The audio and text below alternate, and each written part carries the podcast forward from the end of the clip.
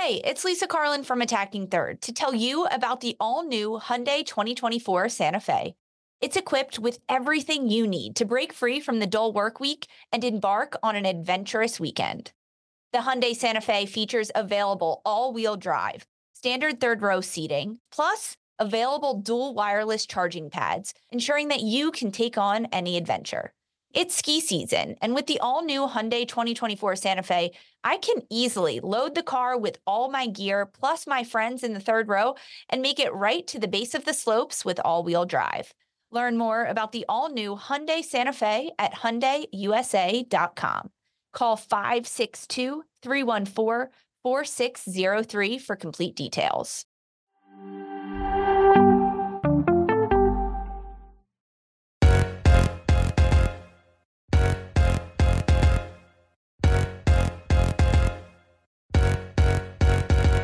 Everyone. Welcome into Attacking Third, a CBS Sports Soccer podcast. I'm Lisa Roman, CBS Sports host and NWSL analyst, alongside Sandra Herrera, lead NWSL writer for CBSSports.com.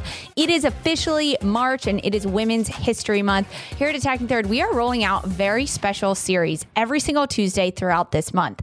We're celebrating the 50th anniversary of Title IX with our Title IX Tuesdays starting today each Tuesday, we are speaking with some pretty incredible women who are just game changers in their fields, from athletes and Olympians to trailblazers and sports media influences.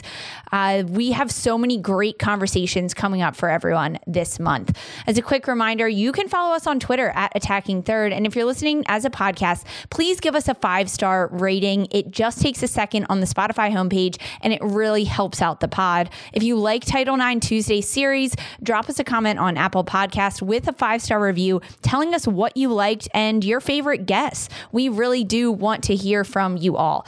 So today on the show, we are starting the Title IX celebrations with a very special United States women's national team guest, Sam Mewis. Sam talks about how she grew up playing soccer, how it was normal for her and the boys to have teams and to play, her influence of the 1999ers and the women's national team, and how now she is a role model on the national team, hopefully projecting to younger girls what it takes to play at this level. She also talks about the NWSL CBA, how the women's national team and the men's national team now gets to join together to create a CBA. It is a great, great conversation. So take a listen to our Title IX chat with Sam Mewis. Hello and welcome to another episode of Attacking Third, a CBS Sports Soccer podcast. I'm Sandra Herrera, joined today as always by my colleague and co-host Lisa Roman. We are continuing our Title IX Tuesdays throughout the month of March. And today we are very lucky to be joined by a very special guest, Sam Mewis, United States Women's National Team and KC Current midfielder, a three-time NWSL champion, a two-time world champion, Olympian, 2020 US Soccer Female Player of the Year. So many accolades. I can keep going, right? Sam, welcome to a second third. Thank you. Thanks for having me. We're out to, to chat with you. We've been doing a little bit of a cel- uh, celebrating here on Attacking Third, celebrating the 50th anniversary of Title IX. Uh, it's been interesting to have this chat with so many different women in different spaces of sport. And I know for Lisa, myself, and, and you talking about this a little bit, it's been in place for 50 years. So before any of us were, were born, but to, for, for you, if you could speak a little bit to your experiences as a, as a soccer player, why is, is something like Title IX so important? Um, yeah, I mean, I I felt like growing up, I had every opportunity that I I could have asked for. I think um, I was born in '92, so Title IX had been in place for a while, and I just think um, in my community, girls playing soccer was um, applauded and and welcomed, and it was this exciting thing. And um, I never even growing up, never even thought about there being a difference between boys and girls playing soccer. So I think that just speaks to um, how far Title IX has allowed women in sport to come. And um, I, I, felt growing up like, yeah, I could play any sport and, and be fully backed and um, fully supported doing that. Sam, you also played NCAA Division One soccer, right? UCLA, you won a national championship there. Um, during your sophomore year of college, I mean, you said you were just born in '92. My quick math, it that was when the WPS folded. So uh, the professional soccer league ended during your time in college. Um, a- as a college player in 2012 and at the top of your collegiate game, did you were you aware that the professional league had folded at that time? Did it affect you at all? Did you have plans to play professionally? do you remember this? Um, I I do remember when the league folded, and I knew that that was obviously not ideal. I think I always had such faith um, that it would come back, and and fortunately it did. And I I my sister, who was two years older than me, obviously was really affected by this as well. So um, I think she was in maybe the first draft class for the NWSL, and kind of seeing that take off again, and seeing her um, journey through the league for a few years before I entered myself was obviously great to see. Um, I also think that women's soccer has had so much momentum at such different times. Um, so kind of that that build up from the 2015 World Cup and then winning, um, I think just lent a lot of momentum and a lot of uh, like hype to the country and to the sport, and that that was definitely a big uh, part of this kind of new rallying around the NWSL. So for yourself, I know you've maybe you've chatted about this a little bit before in the past, uh, talking about 2015 right now, right, with something like the World Cup, and talking about you know getting it inspired, you know, in terms of your playing career. You mentioned your sister Kristie being a few years, right? When you think about the 99ers, right? I've heard you talk a little bit about their influence, right? Uh, what does it mean to sort of see maybe that generation of, of, players, right? When we're talking about Title IX, sort of go through the experiences that they, they went through, because they've also been vocal and on record and talking about the things that they've had to go through, uh, and then sort of seeing this transgression uh, to, to now, present day. Yeah, I mean, I think those are the women, and even some women who came before them from the onset of the national team, who really paved the way for all of us. I think, especially with this equal pay conversation that we've been having, um, we owe so much to those women who really started the team and who put women's soccer on the map. Those women like April Heinrichs and um, the, into the 99ers. It's it's been such a long journey and starting from somewhere like Title IX and getting to somewhere like we are today um, has taken so many people's commitment to kind of fighting and demanding more. Um, so I just think that hearing stories or or realizing that the opportunities that I've been so lucky to have have not always been there for women. Um, it's really eye opening and it really kind of makes you see how important it is to keep this fight going and to keep supporting women in sports um, because I think it's just such a valuable thing. Let's fast forward a little bit to, to this year. So you're currently in in preseason, right? With with KC Current, NWSL is fully in the swing of, of preseason vibes. But this year, the night before the 10th annual year of NWSL kicks off, uh, there was a little bit of groundbreaking news, right? Some historic news with the NWSL and the Players Association ratifying the first ever CBA. And that's something else that we also have been celebrating on Attacking Third. Um, and we just wanted to get your initial thoughts or your feelings about sort of seeing that kind of come to light uh, with this uh, very uh, first ever CBA for NWSL players. Yeah, I mean, I just feel so grateful. I, I know that so many hundreds of hours went in from players. Um, I know somebody like Tori Huster, um, and then the NWSL PAs uh, is I forget if she's called the executive director too, Meghann Burke. Mm-hmm. Um, I know just how how much the players and and how much Meghann and the legal team put into that, and um, it's so incredible to know that there are people fighting for all of us and kind of spending that kind of time. Um, it's just such a commitment, and to have to take what your teammates say is important to them and put it into this kind of legal language, ask for it, be told you can't have it, realize it's still really important, ask for it again. It's just such a process. And I'm so grateful. This is um, the national team players who previously haven't fallen under the in the same pool as the NWSL, but now we are, and I'm not explaining this well, but we are under the NWSL CBA. So I feel so grateful, and I know my national team teammates do as well, that um, players have fought for our rights and fought to make the NWSL um, a safer and more opportunistic place for NWSL players to be. So I think it's incredible, and I'm again just really grateful and, and proud of all the work that those players did you're you're doing a, a perfect job.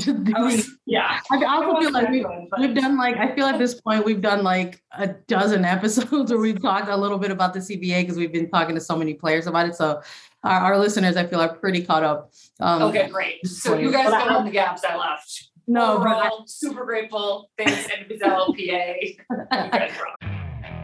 Okay, picture this: it's Friday afternoon when a thought hits you. I can spend another weekend doing the same old whatever, or I can hop into my all-new Hyundai Santa Fe and hit the road. With available H-Track all-wheel drive and three-row seating, my whole family can head deep into the wild. Conquer the weekend in the all-new Hyundai Santa Fe. Visit HyundaiUSA.com or call 562 for more details. Hyundai, there's joy in every journey. Hey, I'm Brett Podolsky co-founder of The Farmer's Dog. We make fresh food for dogs. We started the company when we saw what a huge difference it made in my own dog, Jada, when she stopped eating ultra-processed kibble and started eating fresh, whole food. The Farmer's Dog food isn't fancy. It's just real food delivered to your door in pre-portioned packs. It's better for them and easier for you.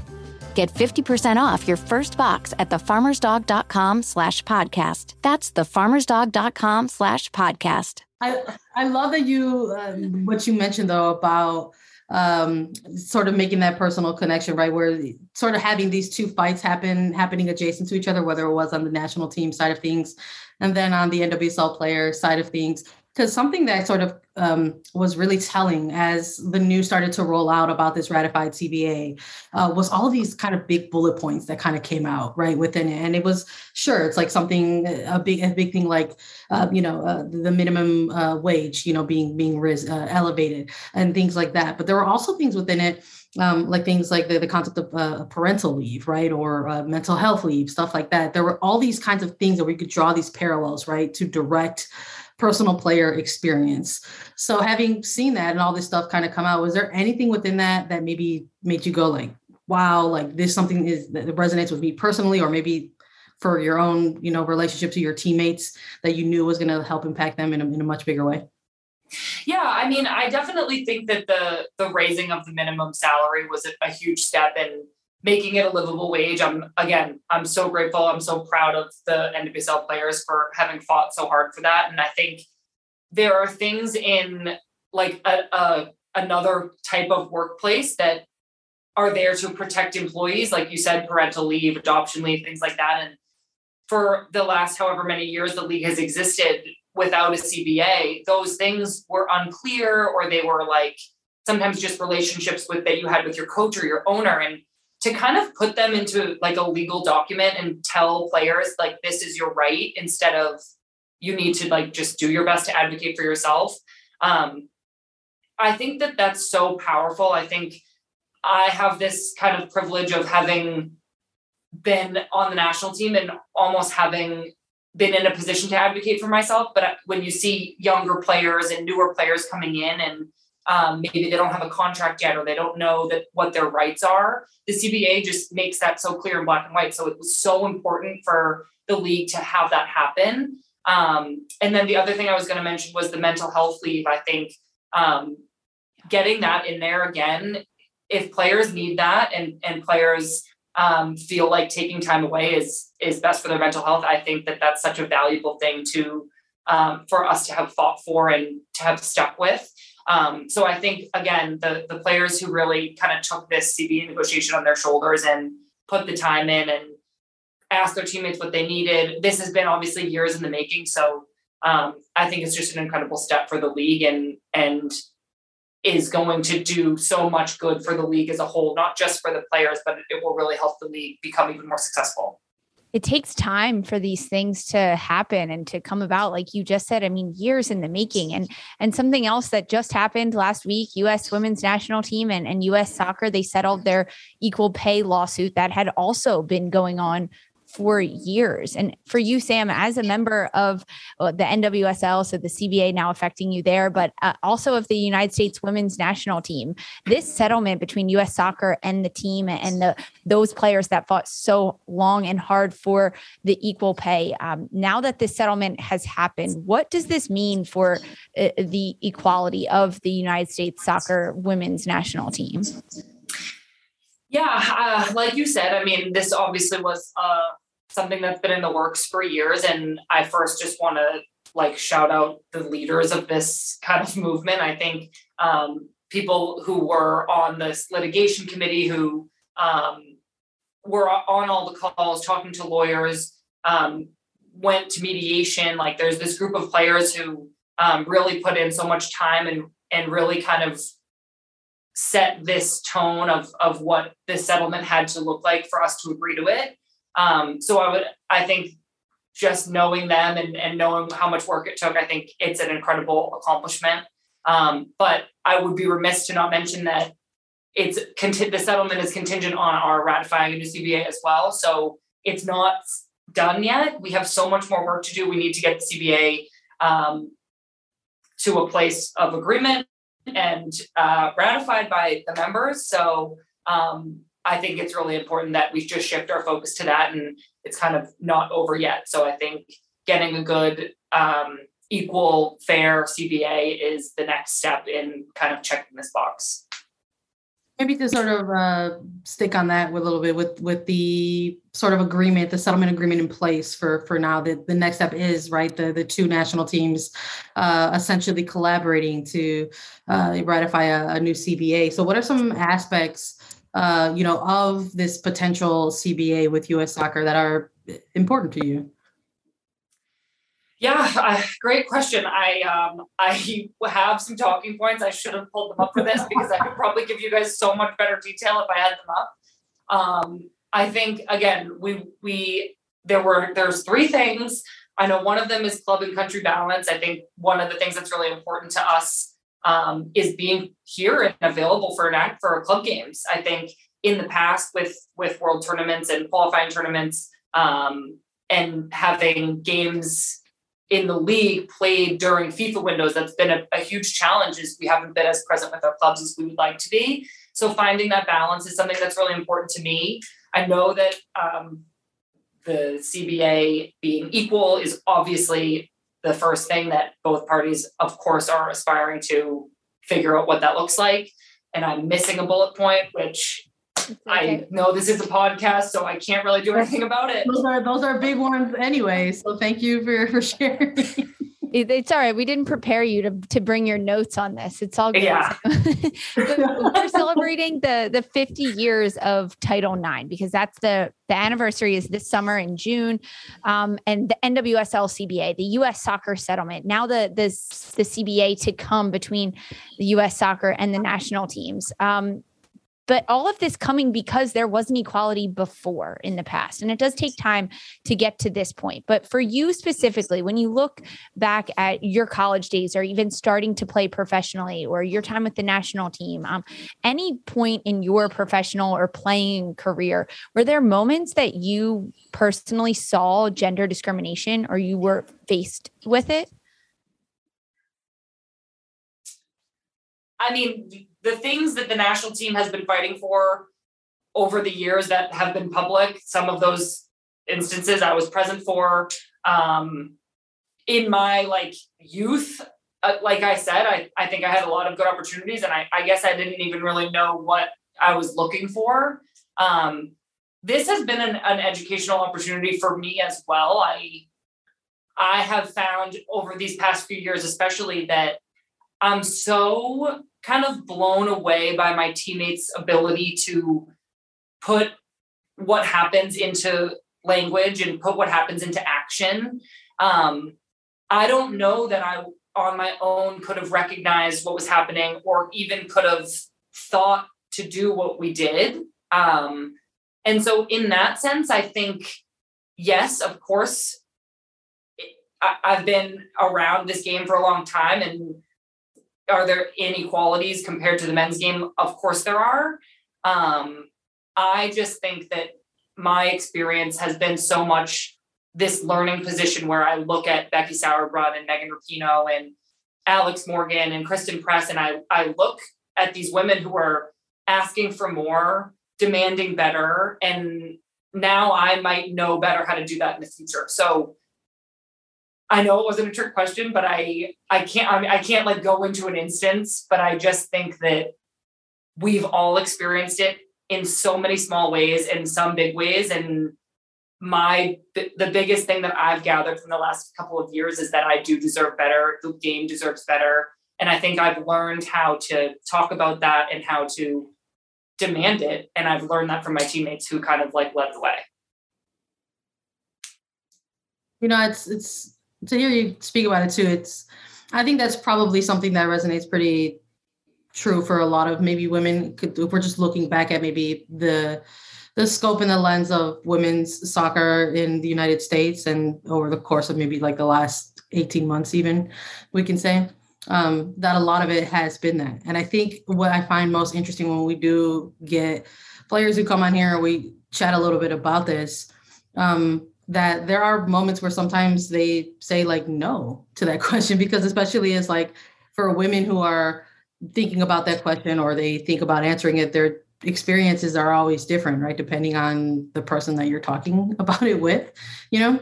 So I appreciate your your candor and your honesty in answering uh, in, in answering that type of question. Uh, and I like you know hearing you talk a little bit about other players, right, and what you've learned from them because that's something that we've seen when it comes to talking about or covering women's soccer as well, right? This concept of uh, you know this concept of being a role model or being uh, the the person that you know other little girls look up to, right? When you're looking in stands and you see young fans cheering for you or just simply waiting for an autograph or a photo with you, like post game, right? How much of your role and your job do you see is like being a role model for them, adjacent to being a soccer player, right? How important is it to show this next generation that it's possible? Yeah, I, I, mean it's it's obviously so important. I think when I look back on my childhood again, I was looking up to the 99ers and it's without that kind of representation of women in sport and and then to go a step further, women who look like you in sport.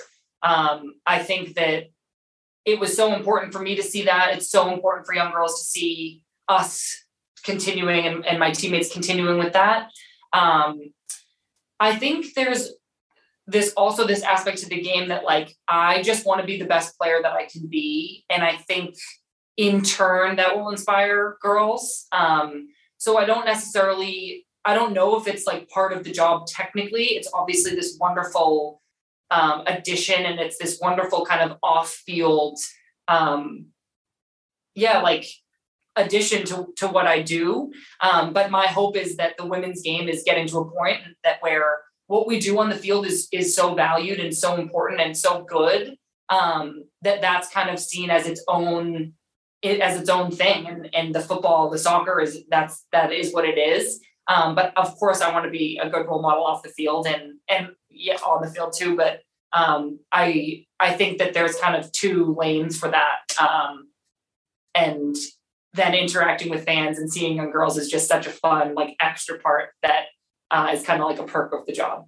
Yeah, there's really different like categories for what you do because it's like training and trying to be the best you can be on the field and going out and winning games, but then also uh, being that role model off the field and talking to them. There's so many different facets of this, and even in in our lives, I know Sandra and I talk about this. We get so wrapped up in what we're doing day to day and in minute to minute and trying to write out our to do list and everything. But you have a lot of friends in this space that you're with. I mean, uh, that's the beauty of playing sport is a lot of time it's fun. So your sister you mentioned her, Kristie Mewis, that you've played with a number of times. She's in the NWSL, also on the national team. Uh, your friend Lynn Williams, who's also in Kansas City current with you and on the national team. Do you ever have these types of conversations with your friends, your sister in this space to kind of talk about um, maybe uh, how you got to where you are and, and being a female in this space and everything that uh, that Becky Sauerbrunn and Christen Press are fighting for. Do you have those candid conversations, maybe off the pitch with the the friends that you play with? Yeah, I think we do. I mean, I think um, it's such a, especially right now with everything, why we're do, talking about this, everything that's been going on, it's such a big part of our lives right now. And I think it's it has been really interesting to kind of see other people's perspectives and see how different things play into all of our experiences. Um, I talk about stuff like this with Lynn all the time. I talk about stuff like this with Rose all the time. Um, I always feel like I'm learning from some of the older players and kind of seeking out their advice on certain things or seeking out their opinions on certain things. Um, we talk about this on our podcast a lot. Lynn and I have a podcast, Snacks, little plug, um, hosted by Just Women Sports, but um, we try to bring conversations like this in because not only is it fun for us to have, but I think it is really important to kind of have these kind of more honest and maybe sometimes more difficult to talk about conversations. Um, so totally, uh, and some the best part about it is that I feel like I'm always learning better ways of thinking about things from my teammates and friends. Nice. Let's stay with that energy then a little bit as we close out this. So something that we do uh, with with these interviews started with Title IX, kind of closing it out with that. We've obviously come a long way in the last 50 years. We've chatted a little bit about, uh, you know, people who have influenced you, you know, on your journey uh, in terms of something like gender equality. So in you, as we like get a little reflective here towards the end, how much further do we need to go, right? Because that's also a concept that we talk about a lot that the work is never done. And what are maybe sort of some of your hopes and dreams for the next 50 years? Oh, wow. Um, how much further do we need to go? I mean, immediately we need to get the national team CBA working on that. I'm after this, I have to go do a call about that. So that's in the the nearest future. Um, I think there's always work to do. I mean, I, there are so many other forms of inequality going on in the world right now. Um, I mean, even just with what's going on in Texas, um, I, I think there's always going to be, unfortunately, something to fight for. And until everybody is treated equally, I think the the national team and the NWSL is going to be a place that really strongly advocates for for everybody, especially those who need it the most. Um, what could we imagine for the next 50 years? Geez, I mean, financially, I want to see players getting paid millions of dollars. I want to see our league growing. I want to see more teams. I want to see um, just the investment continue. I, I'm something like Trinity Rodman's contract. I think everybody in the league was like, this is awesome. Like, this is so cool to see.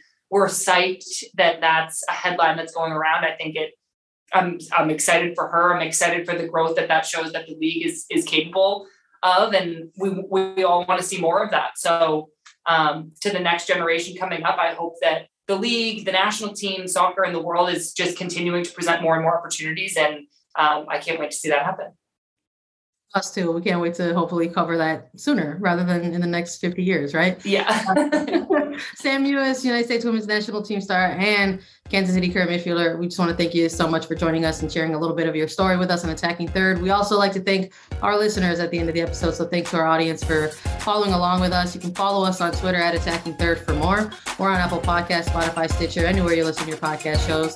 We're available in video. Subscribe to us at youtube.com slash attacking third. And we will be back next Tuesday with more Title IX truth and coverage. For Sandra Herrera, Lisa Roman, and Sam this was Third. Every sport has their big, juicy controversy. Boxing has the Mike Tyson ear bite. Cycling has Lance Armstrong. Baseball has its steroid era. Curling has. Broomgate. It's a story of broken relationships, houses divided, corporate rivalry, and a performance enhancing broom. It was a year I'd like to forget. Broomgate. Available now.